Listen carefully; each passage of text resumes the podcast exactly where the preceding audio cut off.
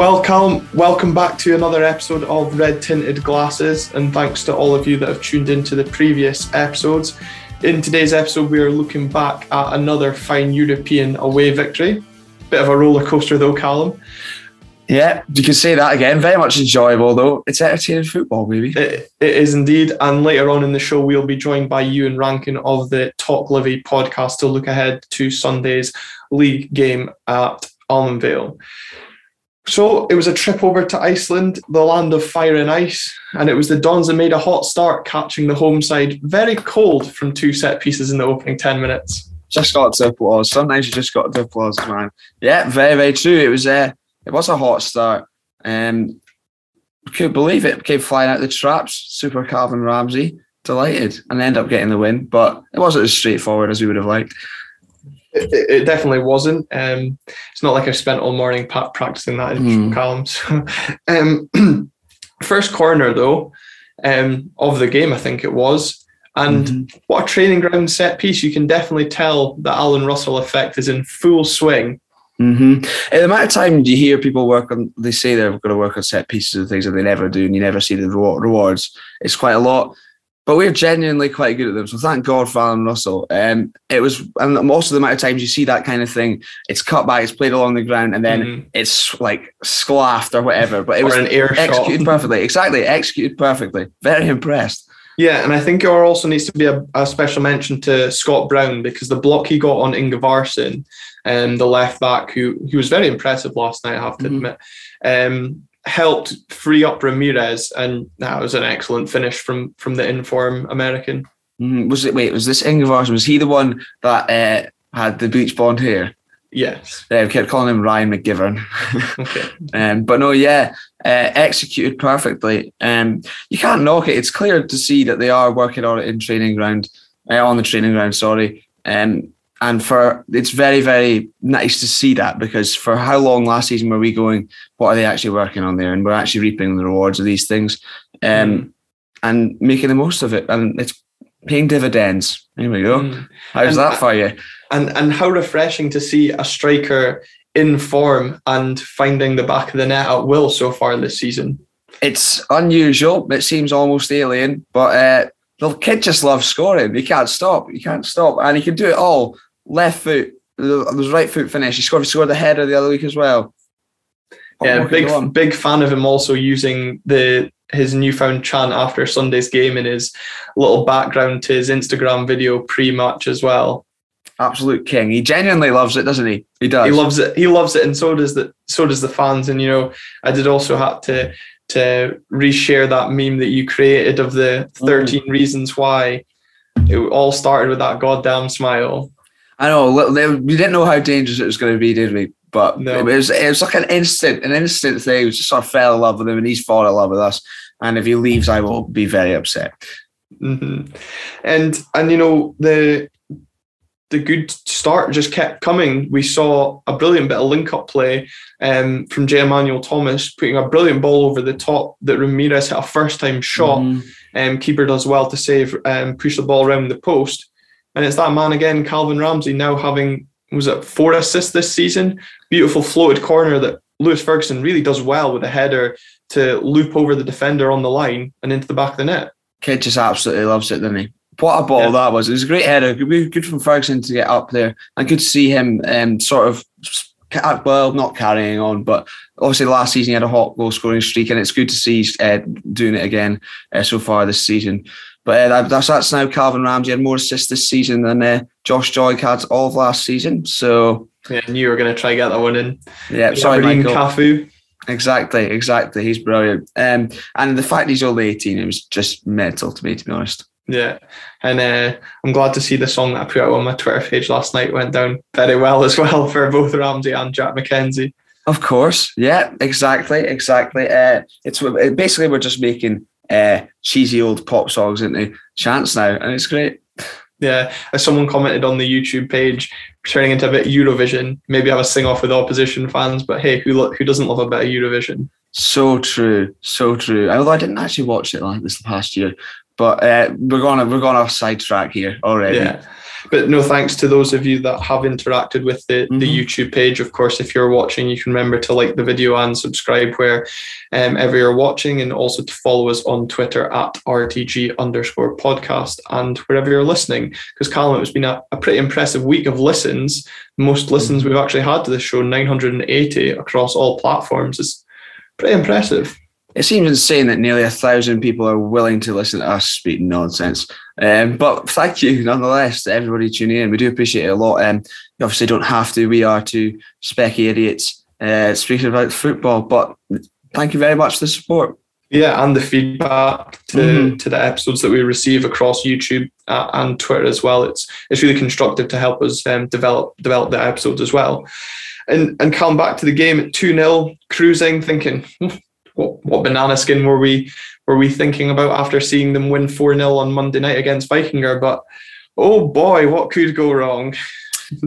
what could go wrong did go wrong. Uh, yeah. Let them back into it. But you know, it makes for an entertaining game. And Stephen Glass just hates keeping clean sheets. It's just no defense, just vibes very clever marketing ploy there, knowing that the potential for a full crowd on Thursday, keep the game entertaining, keep the second leg, you know. Exactly. He knows what he's doing. He's been working with Dave too closely already. He knows what he's up to. But on a, on a serious note, though, I was actually quite impressed with how Breidablik got back into the game.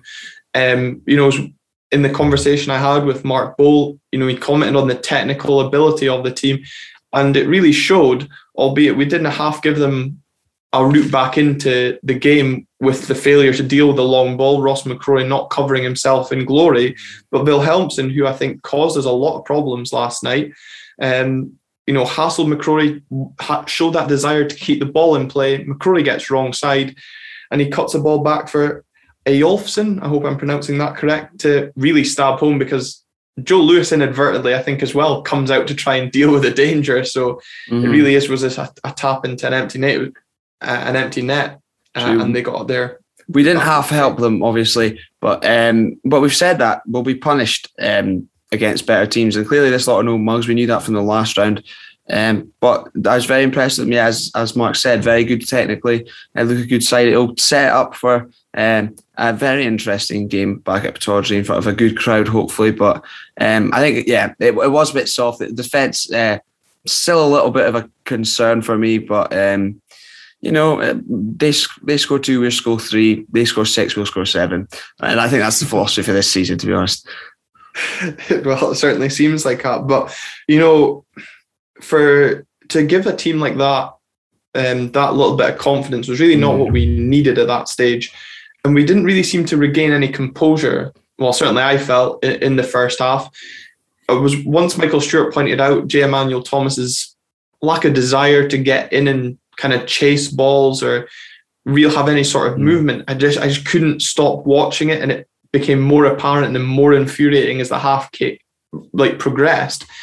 And we kind of felt as the game was going on, it was like we're almost hanging on for half time at two one. Yeah, it was a little bit, and I think with J. J. Thomas, if you're asking him to play a high pressing game sort of two times a week, you're probably asking quite a lot. But that sort of does highlight the need for us to bring in someone else. Um, but I mean, yeah, I mean, he, he maybe wasn't his best game, but it it's, it's, it was frustrating. It was very frustrating. And you're right, we did sort of let them back in in that first half, and sort we did lose control, um, which was frustrating. But thankfully, we came flying out the traps in the second half. Yeah, and I suppose in the first half as well, the Ingvarsson was the man that was kind of targeted was starting their attacks down the left hand side. Mm. Um, especially once Calvin Ramsay got onto a booking as well, mm. it seemed more and more we saw the threat down that side. And it was from that side that they ended up getting the penalty. Calvin Ramsay getting drawn out to the ball, maybe a bit of an experience potentially. I think he obviously slipped as well, but really poor defending from me from Considine. I really don't know what he's protesting about because for me that was a stonewall penalty. Yeah, I think we can't have any arguments about the penalty. Um, with regarding Ramsay, he's. I mean, we've seen far more experienced players make far worse mistakes. Uh, so I'm not not worried at all. He's a young mm. lad. He's obviously going to make those kind of mistakes, and he'll learn from them, and he'll be better for it. And thankfully, it wasn't too costly. But uh, I do agree with Considine. I think he just sort of left a dangling leg. And as soon as he saw it, he thought, yeah, definite penalty. Yeah, um, the, the, issue is as well, he's never going to catch him. As soon as the boys turned him, mm-hmm. Considine's not going to have this pace. But you think, do you not just trust your keeper to maybe save the, the shot? I just I just felt it was really lazy from Considine, maybe hoping not to make contact and con the ref that he's dived. But again, it was good play from Wilhelmsson. Again, we saw him as a constant thorn in the side. But that penalty was this um, one of only three shots on target that Breidablik had all night. So it just showed the kind of market marked improvement we had in the second half. Yeah, definitely. It's it's obviously very encouraging that we did limit them, um, despite the fact we gifted them two goals essentially. But he did also did take penalty very well. To be fair to him, mm-hmm. um, but no, you're right. There is reasons to be uh, encouraged there. Um, maybe not enough for my liking yet, but we're getting mm-hmm. there. Work in progress, perhaps. Yeah, I think though what was apparent in that first half was that change was needed. Um, mm-hmm. and maybe change needed going forward in terms of like you've touched on their recruitment in the the front area to support Ramirez, maybe away from home because I saw a lot of comments last night about Jet probably doesn't suit that high press away from mm-hmm. home. It's a good point you make about two times a week, especially if we're not going to, you know, change our side. And still at centre back, we look really unsure we've talked about it on here, and it's probably been talked about in the terraces as well that against higher quality opposition, we're going to be exposed. It's no disrespect to Breidablik, but they are a mark. They were certainly well, they were certainly a marked improvement on Dundee United, mm-hmm. um, but they certainly moved the ball very well and had pace, mm-hmm. and it did l- look to unsettle us at times. Yeah, what I'm percent. I would say improvement on uh, Hacken as well. Um, mm-hmm. I think we did probably improve uh, when Declan Gallagher came on. Um, I was quite yeah. impressed with him. I wouldn't be surprised to see him keep his place, to be honest. Um, but we've at the expense for. Hmm, not gonna like say it, but maybe Andy, maybe Andy. Um, mm. I hmm. just think because of the pace, the pace McCrorie gives you, yeah, essentially on the cover, and he is a quite, a, he's probably the better ball player as well. And um, you'd mm. probably argue. Um, but I mean, who knows? To be fair, if he did also replace McCrorie, I'm sure then things with Considine would still be fine. But I don't know. I liked, I liked though the you know the balls Stephen Glass had at halftime to mm. make the call to make those three changes. Refreshing to see a mm. manager not just make one change because I think many of us would have just probably been satisfied if we just took Jet off and replaced him with Hedges. I was actually really surprised to see McLennan come on.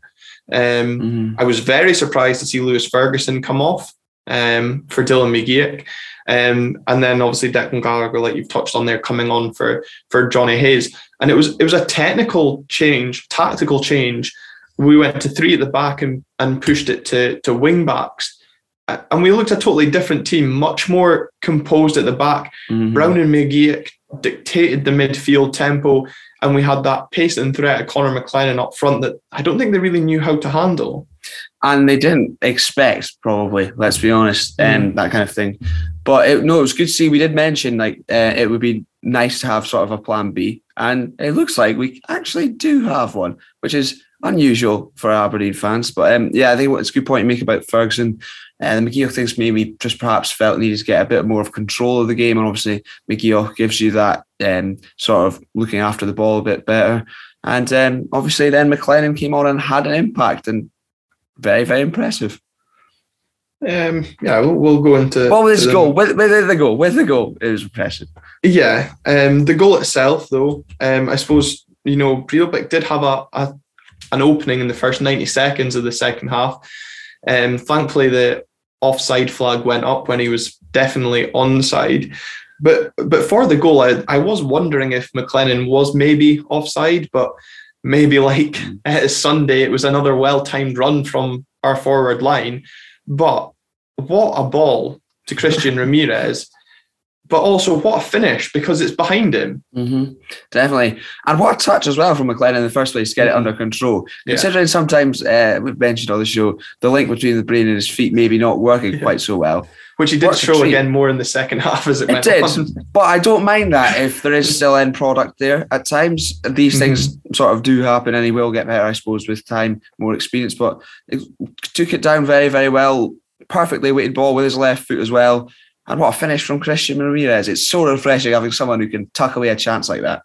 Yeah, four and four for the American, and I'm really enjoying that. Philip Mayer is now very worried about his tweet to Ramirez that if he signs and scores 15 goals, he's going to get a Superman tattoo. So I think he's going to be booking an appointment very soon at this rate. Quite possibly. I mean, nearly a third of the way there. Uh, not barely even into August. Um, mm. Yeah, I'd maybe maybe get get booking Philip. Um, that'll be interesting. it will be. And it, as the game, you know, once going 3 2 up, I thought that is where the changes that Glass made at half time worked mm-hmm. because it changed. Obviously, we changed defensive shape. We then had two players in Scott Brown, who was magnificent last night. And you could really see the European experience that he's had and experience in general at that level coming right to the front last night. Yeah, one hundred Well, even, even at bigger stages, which is obviously encouraging considering we're hoping to make to the group stages. Um, we'll see how that goes. But no, once again, yeah, very impressed with Scott Brown. Um, he's barely foot, put a foot wrong, really, for us. Um, and it's it's good to see the impact he has on those around him. That was basically there was a question of his legs when he came in, but I don't think there was really a question of the sort of leadership qualities he has and things like that. And it's good to see not only those, but again that he can still play. Um, yeah. Fine, yeah, and, and, you know, as I said in that four four two preview, that Dylan McGeouch is probably going to be an underrated player for us this season. Uh, obviously, at the time, I didn't know that he might not feature as regularly. Mm. But if that's the sort of impact he's going to have off the bench, he could turn out to be a key player for us. And you touched on that in that Premiership preview episode that maybe we will see him if and when we give Scott Brown mm. a break because you know, we weren't sure about his legs, but will these games coming thick and fast maybe catch up with him? Possibly, I think possibly. But for example, the game against Raith, you're probably looking at that as a good uh, a good chance for sort of McGeouch to come in. Um, mm. It's brilliant having sort of players as good as McGeouch who can just come in, slot in, control games as your sort of role players. It's quite unusual. It sort of shows the depth, well, in that position anyway. Mm. And uh, it's good to see. Very, very enjoyable yeah, obviously we're blessed with plenty of central midfielders. Dean Campbell fit enough to, to get into the squad. Mm-hmm. Uh, another midfielder, Matt Kennedy, slight back injury, which is why he didn't travel to Iceland. But we've obviously lost Miko Virtanen. I know you're disappointed with with that news, Callum, signing for Hamilton Academical um, this season on a a permanent deal. Disappointing to lose another youth player, um, but obviously he's seen the opportunity to get regular first team football and, and taking it with both hands. So got to wish Miko well for, for the future. 100%. And now you look at the fact he's sort of 22, it's sort of the case of, again, maybe you hadn't could should have been given a chance a bit earlier. Uh, now he's got to that stage where he has to be playing regular football. Unfortunately, mm-hmm. it's not with us, but yeah, wish you all the best and thanks for the double so-called. Yeah, and you'd have to get that in. Mm-hmm. But um, on top of the changes, you know, we've touched on how impressive McGeouch was in midfield. Declan Gallagher adding a very good level of composure that we severely lacked defensively in the second half, I thought. Yeah, definitely. That's sort of probably the exact reason uh, he's brought in. Obviously, uh, an experienced chap, played at international level, uh, got good leadership qualities as well. Obviously, he was captain at Motherwell. Mm-hmm. Um, it's encouraging to see that he could just slot in like that. Um, obviously, hasn't we haven't seen him feature that much, but starting to see what he can do, and maybe from now on, we'll see how it goes. Uh, he might yeah. feature more. Yeah, and as the game kind of weared on in the in the second half, the game got a bit niggly. Vilhelmsson very lucky not to be sent off. The kick out at Calvin Ramsay had.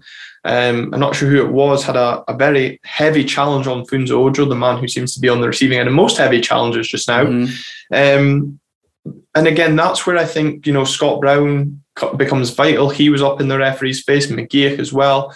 Both of those experienced players using that. However, obviously defensively we had a bit of an experience. Jack MacKenzie at 21, Calvin Ramsay coming off looks probably cramp more than mm-hmm. anything. Hopefully not serious. He was replaced by Jack Gurr. And what impressed me was the way Stephen Glass never seemed to stop shouting. I don't know if you'll have heard that in the in the Brody over your ridiculous singing that you yep. seem to do through most of the second half.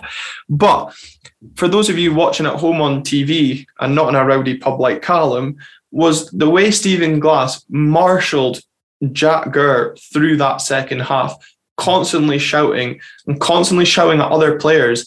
And the one moment that stuck out for me was when Christian Ramirez tried that quick free kick with 12 minutes to go, mm-hmm. which nearly came off to, to Connor McLennan. Mm-hmm. you know, he shouted, Why the fuck are we taking it quickly? And it's true because, you know, mm-hmm. calm it down. Where, and, you know, I think it was Michael Stewart said that on co commentary, but he was relentless on that touchline, guiding players, shouting instructions. Again, refreshing to see and hear. 100%. And that's from you know, obviously he's done his time in coaching, but he's not, not properly been a manager yet. So it is, it is mm-hmm. refreshing to see. It's encouraging to see. And um, it's sort of exactly what you want, especially you mentioned Jack Gurr there. Obviously, he's not, um, he's a lot older than Calvin Ramsay is, but not, he's not got much experience at first team level. Obviously, he was mm-hmm. with Atlanta United too. Um, but no, it's very, very encouraging to see. And you sort of starting to see the benefits. But I think you were right in uh, that I couldn't hear that. We are probably maybe too busy singing and I've got the moves like Jack Gurr.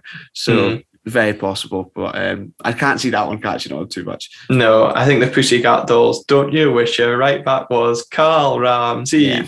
Don't you wish your left back was Mackenzie? See, even you're grooving away. So it's going to be so insufferable, insufferable so like this season, yeah, oh, honestly, hundred percent. But the three-two win away from home um, some scenic views that the, the team have posted on their flight home, um, flying over the erupting volca- volcano. Um, Neil Simi posting the video on his Twitter account. Um, but Callum, look ahead of next week. The tie's far from over. Uh, obviously, mm-hmm. we've touched on Inge, Ingevarsson at left back, Bill Helmsen up top, being impressive players for them, technically good, pace about them. Mark said to us last night on, on the Twitter page that, you know, them being able to press us on the counter is probably going to suit them coming to Pittodrie. Quite possibly, quite possibly. You also mentioned that they'll uh, expect Mikkelsen, if I'm saying yeah. it rightly, mm-hmm. uh, to be back in as well, which is a bit of a concern. But um, no, it should be an entertaining time. Very much looking forward to it in front of um, what we can hope to be a full Pittodrie. Um, it'll be quite the atmosphere. It's set up very, very nicely. But you're right; they are, they do look dangerous. They are technically very good. They are good in the press.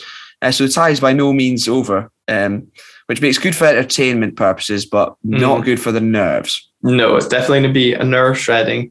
But it seems that the the Breidablik manager has been drinking whatever Tam Courts was drinking because after the game he came out and said that he didn't expect them, as as in Aberdeen, to be so bad. I expected them to come and play football, but they never did. Why would you say that when you've okay? If we were so bad, what does that make your lot? And you've just said that's the team talk sorted for next week, really, isn't it? Yeah. Why would you quite say that? That seems mm-hmm. so stupid and also just incorrect. Um, but you know, whatever, whatever. But I obviously think, in terms of you know, I expected them to play football. Um, was it maybe referring to the kind of passing play that we've done so far this season? Mm-hmm. But as Mark said in that preview, he was really knowledgeable, knowledgeable, really insightful, and he said, you know, long balls over the top will cause problems. So we've done our homework. Alan Russell did his homework on set pieces. Stephen Glass did his homework, got it tactically spot on.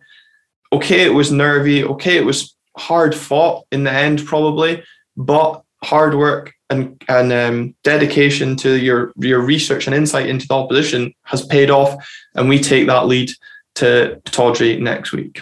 Exactly, 100%. And we said it after uh, Stephen Glass's comments on the Dundee United game, um, or was it one of the Hacken games? It was the Hacken game, sorry, the first leg. Mm. Uh, he said, you know, we looked at how they play, we look at how we could beat them. Um, and it seems to be changing game to week, game to game, sorry, week to week, whatever. Um, and it's encouraging, it's paid off again. So we're reaping the rewards of that work. And uh, all I've left to say is just hadat to the boy who said we were bad. yeah. So winning breeds confidence. Next up is a trip to Livingston on Sunday, and we're delighted to be joined by Ewan from the Talk Livi podcast. Ewan, thanks very much for joining us on the show today. Obviously, you were speaking to David Martindale yesterday, so a bit of a downgrade speaking to the red tinted glasses voice today. Hope you're well. yeah, I'm all good. Uh, happy to be on as well. Obviously, just previewing the season ahead with the gaffer. We've done that last couple of years with, with Gary Holt. Obviously, Davey's in the hot seat now, so he can't shy away from us uh, like he did before. But uh, it was a good catch up with the Gaffer. Obviously, I haven't spoke to him a wee while with all COVID restrictions and stuff, so it was good to catch up with him. Yeah, and for those of you that are hopefully tuning in that are Livingston fans, make sure you follow um, Ewan. Um, his Twitter handle is above. It's at Ewan Rankin, and make sure you can follow the Talk Livi podcast at Talk Livi. They're also on YouTube. If you're watching on YouTube, you can subscribe to them. There's a couple short of hundred, so be good to get them to hit the century mark as well. Ewan, obviously, second game of the season, Aberdeen coming to town was quite a chastening first day of the season. Probably the fixture everyone wanted to avoid. Uh, trip to Rangers. How did that one go for you? Other than the result, is- yeah, I mean, uh, actually speaking to Davey about that yesterday, he thinks that the computer robot that does the fixtures has got it in for us because we've had Celtic and Rangers in the last four seasons on the opening day on Flag Day, mm. and um, we've had three of the four games away from home as well. So it wasn't it wasn't that big a surprise when we got Rangers on the opening day. But as you say, it's it's the game nobody wants to kick off their season, but it's a free hit isn't it? Mm-hmm. Essentially, you know, they've they've that's the 20 wins on the bounce they've had at Ibrox in the league. So, you know, we're going there with nothing really to lose. And I think first goal we lost was really poor set piece, um, which has been a bit of our Achilles heel, despite all the kind of press talking about how good we are from set plays. I think we actually had one of the worst records from conceding goals from set plays last season. So I know it's something Davies wanted to address over the summer, but really poor defending for the first. You know, you go 1 0 down after seven, eight minutes at Ibrox, you think the worst is incoming. But mm. I think without creating an awful lot or threatening, we kind of had a few, two or three half chances in the game. But without creating an awful lot, I think we actually kept Rangers at bay quite well. I don't think they they carved us open. Uh, Max, yeah, he's made a couple of saves, but they're really comfortable saves, which you'd mm. expect your keeper to make. And you know, Scott Wright, ex Aberdeen boy, scores fantastic goal. to be fair, uh, mm. to be fair to him, defending's questionable on our part, but it's, it's well taken. And then we go down to ten men for the last fifteen minutes, and mm. uh, with Jaze Kabia had to come off injured, so you know you're up against it again. Three three now, you know, yeah, Rangers deserve to win the game, but as I say, it's teams will come out on the end of worse scorelines than we did uh, at the weekend there. Yeah, and I suppose when you know you're saying conceding a set piece goal, we've scored two last night um, against Breidablik. Um, Alan Russell maybe having a look at that to see where um, we can exploit that going into the weekend. But was it a tough going? So I saw some Rangers reaction to the result that, like you said, they didn't really impose themselves on the game. But you know, was it is it true? It was only one shot on target you guys had. So a tough shift for Bruce Anderson. I, I, th- I think that's complimentary saying we had a shot on target. Uh, I think I think we had probably only one real effort on goal. Mm. As I mm. say, it was a couple of half chances, but aye, Bruce was uh, it's, again. It's the graveyard shift for a for a lone striker, really. Mm. Albeit we were on paper playing a four three three, but you know Bruce was up there on his own. Let's be honest, um, mm. and it was a long shift for him. But I'm sure I'm sure he'll have games throughout the season where he'll be able to kind of show his ability a bit more than a game like that. But it's as you say, a game you don't want the opening day, and if you're the number nine mm. playing that day, it's the game you don't want either, is it? So. No.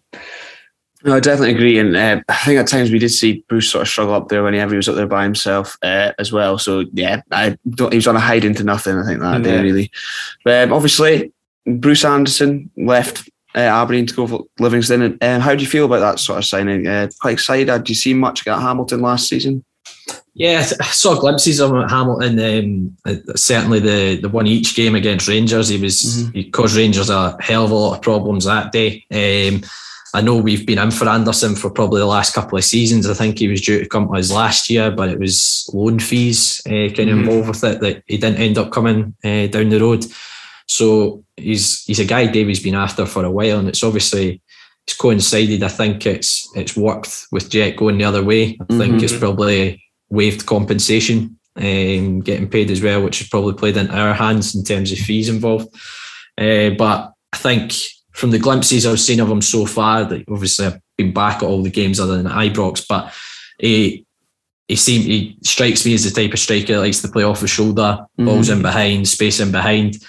But I think he, he reminds me of Scott Robinson a little bit in mm. terms mm. of his movement and things like that. And I think he just has a bit more of a natural nose for goal. You know, mm. the couple of goals he's scored, it's he's got in the six yard box and he's on the end of a kind of cross ball. So he might he might be that kind of bit more of a killer instinct that we've probably not had since being in the top mm-hmm. flight. Even though Lyndon Dykes did really well for us, he, I would mm-hmm. never say Lyndon's a, an out and out goal scorer. Mm-hmm. I'm sure he'd probably say the same as well. I think the last kind of proper striker I would say is Hardy, and mm. oh, yeah. Hardy spent half the season injured as well. So uh, I think Anderson will prove to be a, a decent bit of business for us.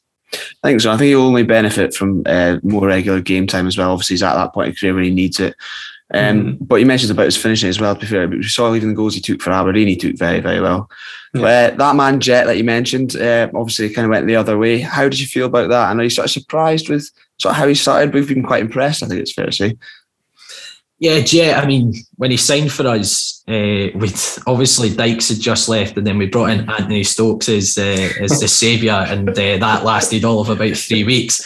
So Jet was our Jet was our third number nine mm. of the season, and uh, I think after having Dykes, you know, you guys obviously watch Scotland as well, and mm-hmm. you know Lyndon's an absolute workhorse up top, and the shift he puts in for the team is incredible.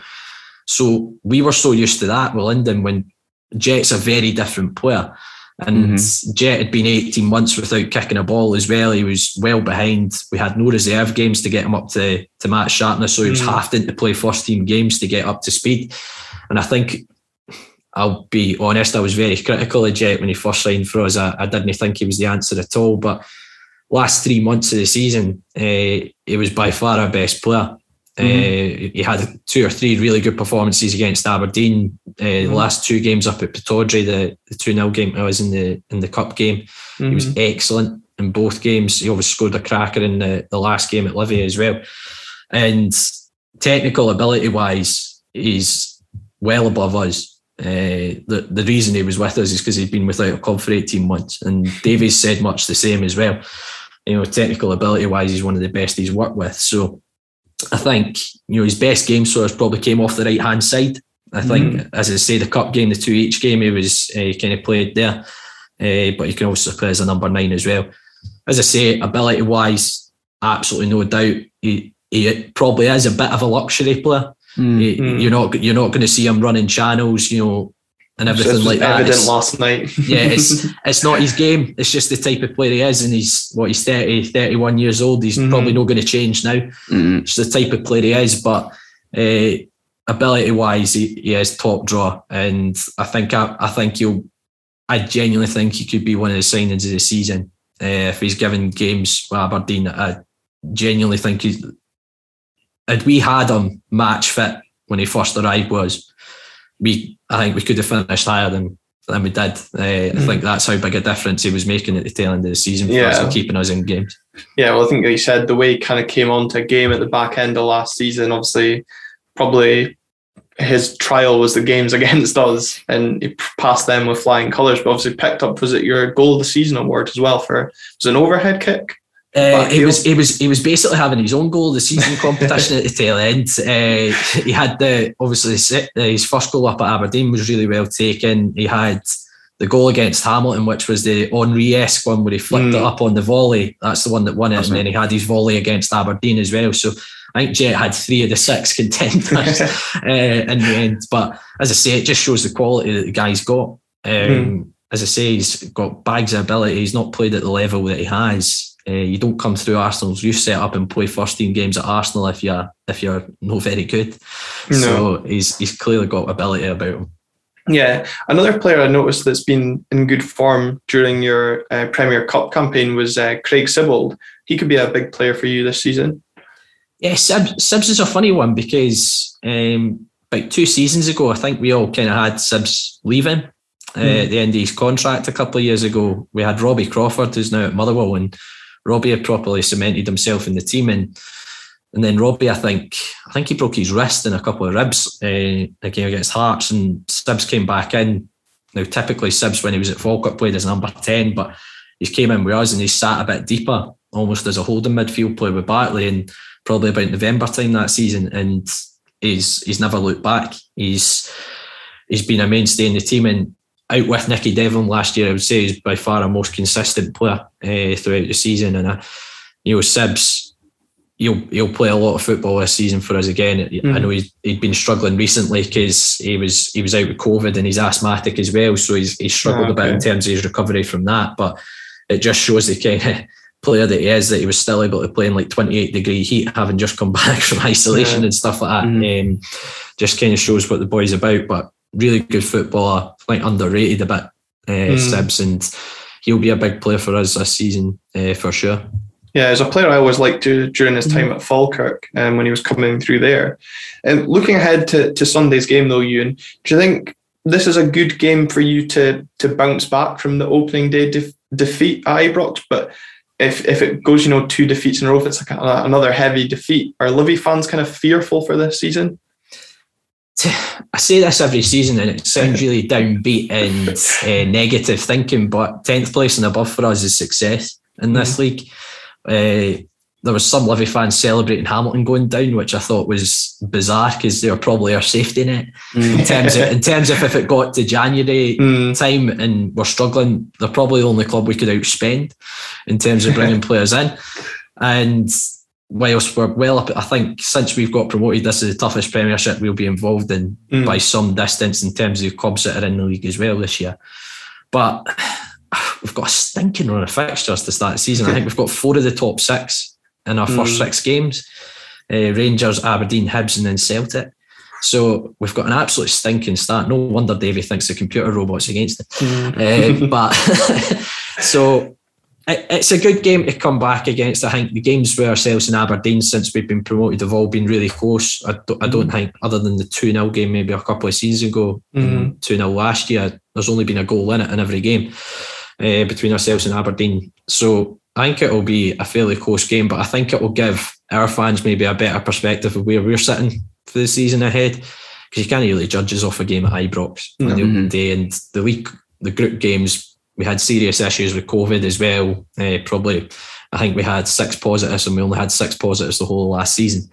So it just shows you the issues we've had since coming back. But yeah, I think it will give us a better gauge of where we're at uh, going into the new season. Obviously, first home week game as well. So players will be looking to kind of put a stamp down where the biggest crowd we've had in a wee while as well. So um, yeah, it'll be, it'll be good. Uh, I'm looking forward to seeing how kind of we fare against Aberdeen because I think Aberdeen will be pushing certainly for third this year. But depending on what Postecoglou does down at, Celtic Park, you, you, never know. You could push a little further. So we'll wait and see. Mm-hmm. Thanks for mentioning the crowd there. Actually, that brings me on to the next question absolutely perfectly. Uh, I've managed to buy a ticket for Sunday, and obviously you've been back um, as well. Uh, how excited? How excited are you to see sort of obviously both a big crowd, home fans and away fans back in, and uh, sort of what difference do you think it would make into to the game? It's I was I managed to get into one game last season behind mm. closed doors, and it was the nil nil game with Rangers, and it mm. was the most bizarre experience uh, I've ever mm. had watching a game. It felt like even less than a reserve game mm. that we hmm. get for some of the reserve games at, at Tony Macaroni. And it's just weird because there should have hmm. been, you know, eight, 9,000 in the ground that day and yeah. there's 200 folk and you can hear Steven Gerrard moaning that the balls weren't cleaned for the start of the second half and uh, Dave, uh, Gary Holt turning around telling him he's not a ball boy, he doesn't care.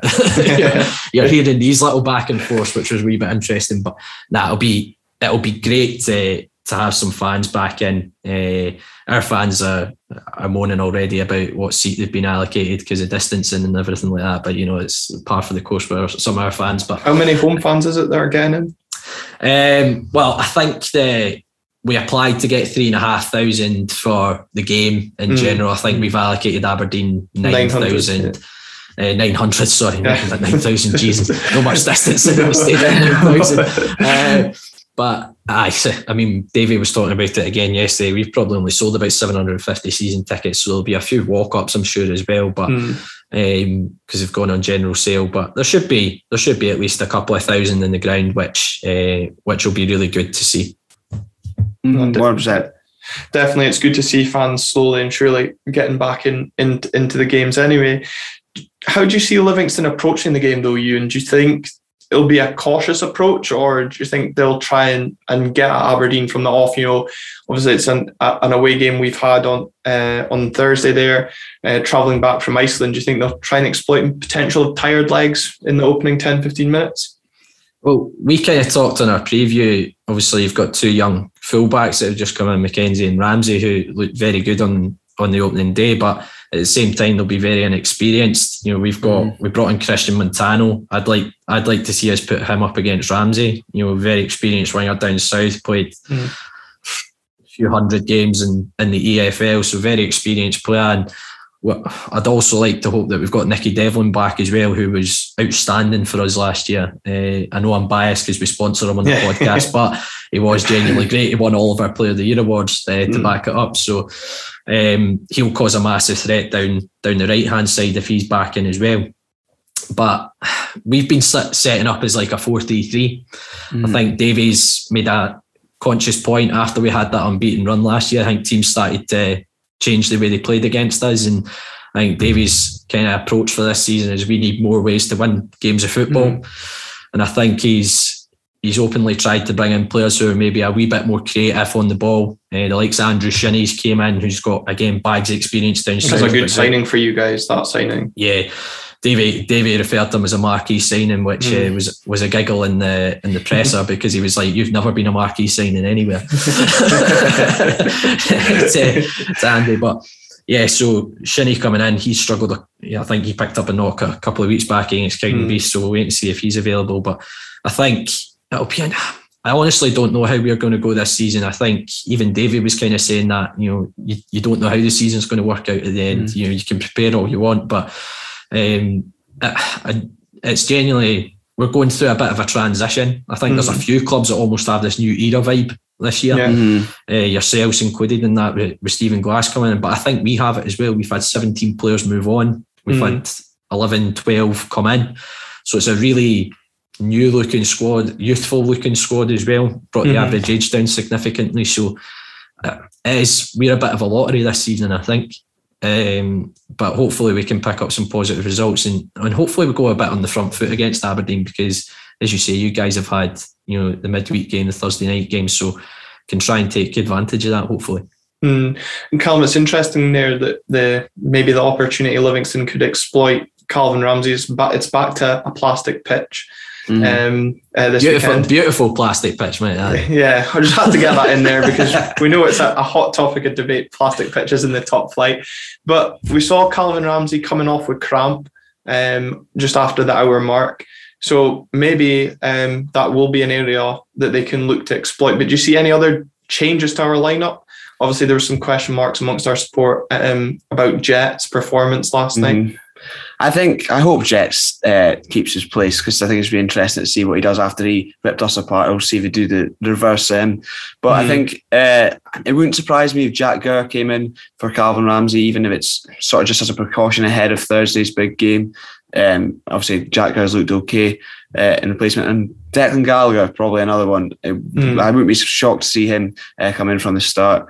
Uh, obviously, played well in the second half uh, last night, and you know, we know we know what he's all about. Um, so it wouldn't, it wouldn't surprise me uh, for him to come in. But other than that, I can't see there being wholesale changes. Um, it doesn't seem like that. That's Glass's thing. He sort no. of seems to enjoy his consistency. Um, why change a winning team, I suppose. Yeah, very true. Exactly. And as you said earlier, winning breeds confidence, and that seems to be the way it's going just now. So mm-hmm. I can't imagine there'll be wholesale changes. No, and hopefully um, Christian Ramirez can continue his uh, hot goal scoring streak as well. Um, Ewan are Livingston doing a pay per view offering this weekend? Uh, I actually don't think we are. Uh, mm. we we certainly we haven't for the opening games of the season, uh, the the group games. Uh, so I genuinely don't know what the script is with that.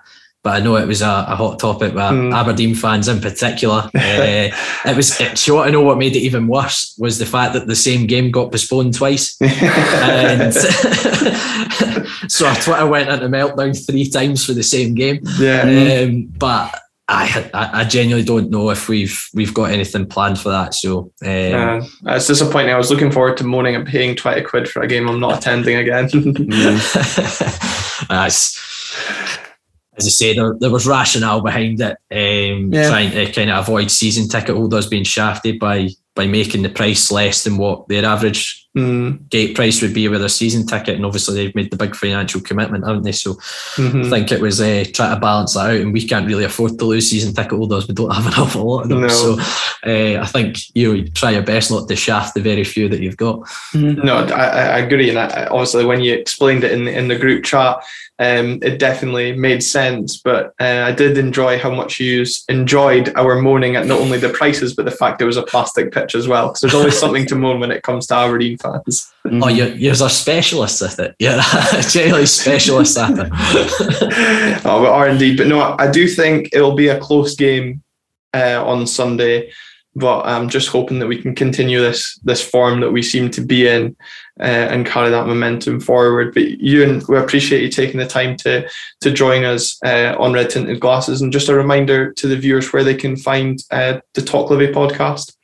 Yeah, so Talk Livi, it's at Talk Livi on Twitter. We're on Facebook, Twitter, and Instagram, also on YouTube as well, and kind of all the usual podcast streaming sites. So we tend to release weekly episodes. We have interviews with with the players and staff, former players, and things like that as well. So, yeah, check us out if you're ever bored and want to listen to me ramble on about Livingston. Mm-hmm. no, that's great, Ewan. Thank you very much for your time. Perfect. Cheers, guys. Well, that was Ewan Rankin there from the Talk Livi podcast. Great to have an opposition insight ahead of the weekend, Calm. I'm sure you'll agree. Mm-hmm. Uh, also, just a quick thanks to those of you that have been tuning in, either if it's via YouTube or listening to the episode, and also to Skylights for letting us use their song YRA for the intro and outro music. 100%. And also to those tuning in, if it's on YouTube, don't forget to leave a like on the video if you enjoyed it. Comment down below if you thought we were talking absolute rubbish. And subscribe with notifications on if you haven't already. Don't want to miss out in future. Or follow us wherever you're listening, as well as on Twitter at RTG underscore podcast. And our Twitters are above us on the YouTube video as well. So don't forget to follow us there too. Thank you very, very much for tuning in. Here's hoping we'll be back with another positive podcast.